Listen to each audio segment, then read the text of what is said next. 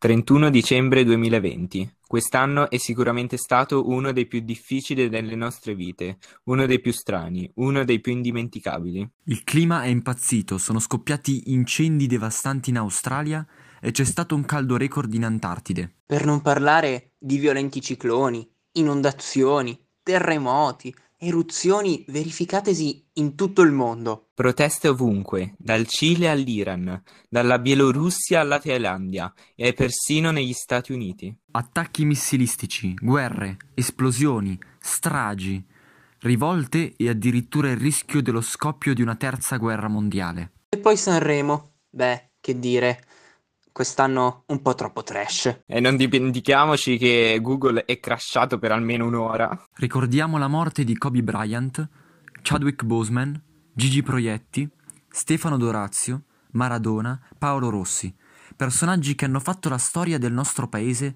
e del mondo intero.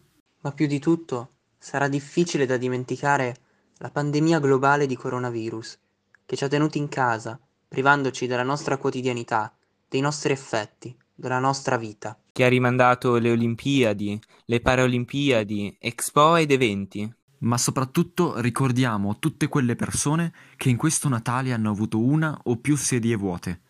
Ricordiamo tutti coloro che hanno sofferto per la scomparsa di parenti, amici e affetti che ci sono stati portati via.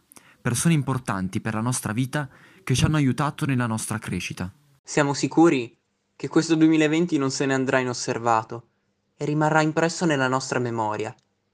Eppure possiamo anche dire che ci abbia insegnato qualcosa. Ci ha insegnato la speranza di poter credere in un mondo migliore, senza discriminazioni economiche e sociali, politiche e digitali, privo di violenze di ogni genere, disparità, rispettando l'opinione degli altri, imparando ad ascoltare ed essere ascoltati. Ci ha insegnato l'importanza nel rispettare delle regole per una migliore convivenza con gli altri e con se stessi, cercando in questo caotico mondo un barlume di pace e di giustizia, un desiderio da custodire per il prossimo anno. Ci ha insegnato ad amare di più, amare la nostra vita, renderci conto della grazia che abbiamo nell'aprire gli occhi ogni mattina ad essere più consapevoli della bellezza del nostro mondo e della presenza delle persone che ci stanno attorno, che forse è proprio quando queste vengono a mancare che ci accorgiamo di quanto fossero importanti.